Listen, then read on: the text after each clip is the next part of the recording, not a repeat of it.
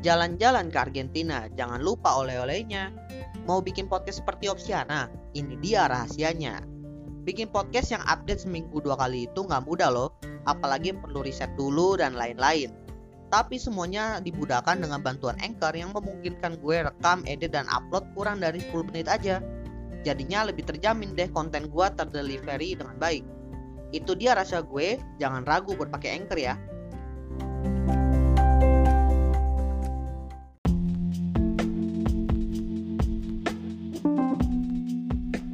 Akhirnya BBM naik dan juga tarif ojol juga naik. Per 9 September 2022 kemarin, tepatnya hari Sabtu ya, itu pemerintah mengumumkan bahwa ada sejumlah bahan bakar minyak yang naik gitu. Misalnya yang sering dipakai saat ini Pertalite dari 7.650 menjadi 10.000 per liter. Lalu Pertamax juga, lalu solar subsidi juga naik. Atas kenaikan ini banyak juga penolakan ya dari masyarakat, karena bisa dibilang kenaikannya cukup ya signifikan juga.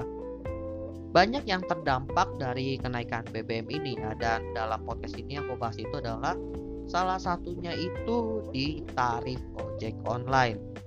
Sebenarnya tarif ojek online itu sebelum BBM benar-benar naik udah ada isu mau mengalami kenaikan, tapi ditunda beberapa kali di bulan Agustus. Sebenarnya gue pengen bikin update-nya, cuma gue menunggu aja deh kepastian dari pemerintah kayak gimana sampai benar-benar valid gitu, sampai harganya benar-benar keluar. Jangan gue bahas potong-potong, takutnya jadinya nggak valid aja gitu. Dan akhirnya per 11 September 2022 tarif ojol pun naik.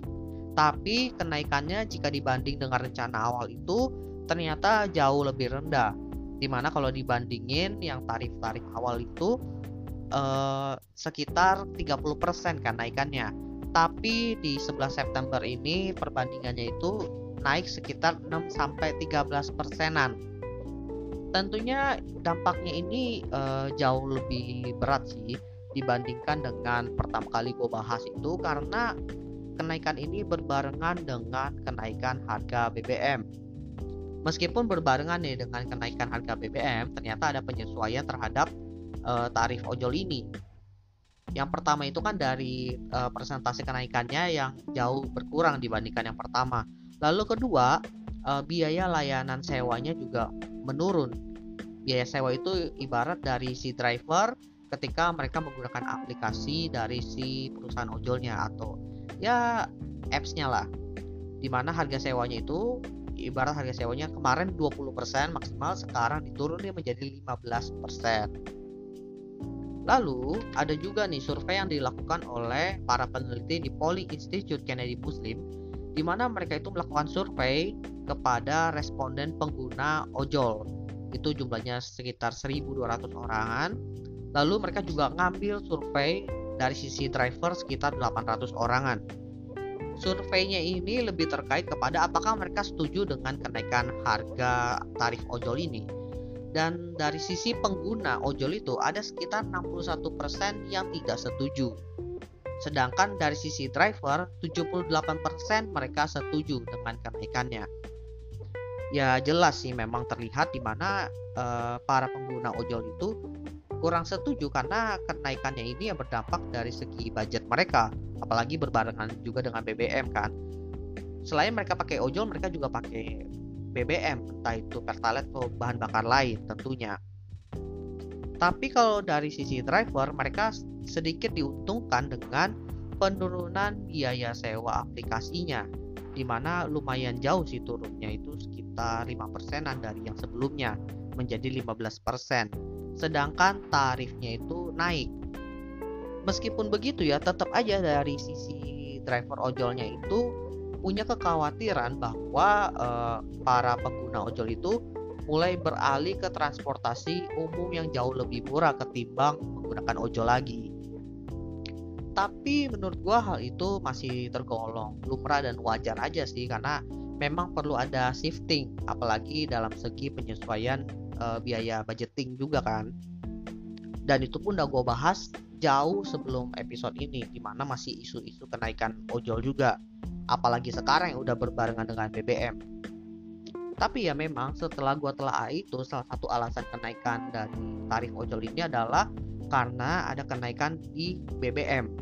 Nah pertanyaannya adalah, kan mereka para perusahaan ojol ini mulai ada peralihan nih ke kendaraan listrik. Apakah nanti ada penyesuaian tarif gitu? Soalnya kan mereka udah nggak pakai BBM kalau mereka pindah ke kendaraan listrik. Tapi jawaban itu mungkin baru bisa kita dapatkan nanti beberapa tahun kemudian, ketika memang kendaraan listrik itu sudah menjadi kendaraan umum dan fasilitas kendaraan listrik pun udah banyak ya, bukan cuma di ibu kota tapi di berbagai pelosok daerah juga. Soalnya dari program pemerintah pun di 2025 kalau nggak salah, mereka sudah menekankan bahwa akan ada sejumlah kendaraan listrik itu. Gue lupa berapa jumlahnya, mungkin nanti akan gue bahas di episode lainnya. Tapi hal ini pun bisa menjadi pertimbangan apakah nanti tarifnya itu justru akan menurun dengan kehadiran kendaraan listrik.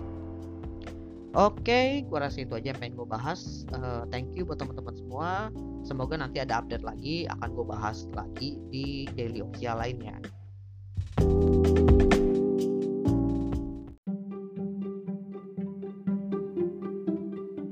Halo semuanya, ayo follow akun sosial media Opsiana Podcast di @opsianamedia. Kalian bisa temukan di Instagram dan juga TikTok, karena di sana akan banyak konten-konten menarik dan tentunya update terkait episode terbaru dari Opsiana Podcast. Oleh karena itu, ayo cepat di follow sehingga tidak ketinggalan update terbarunya.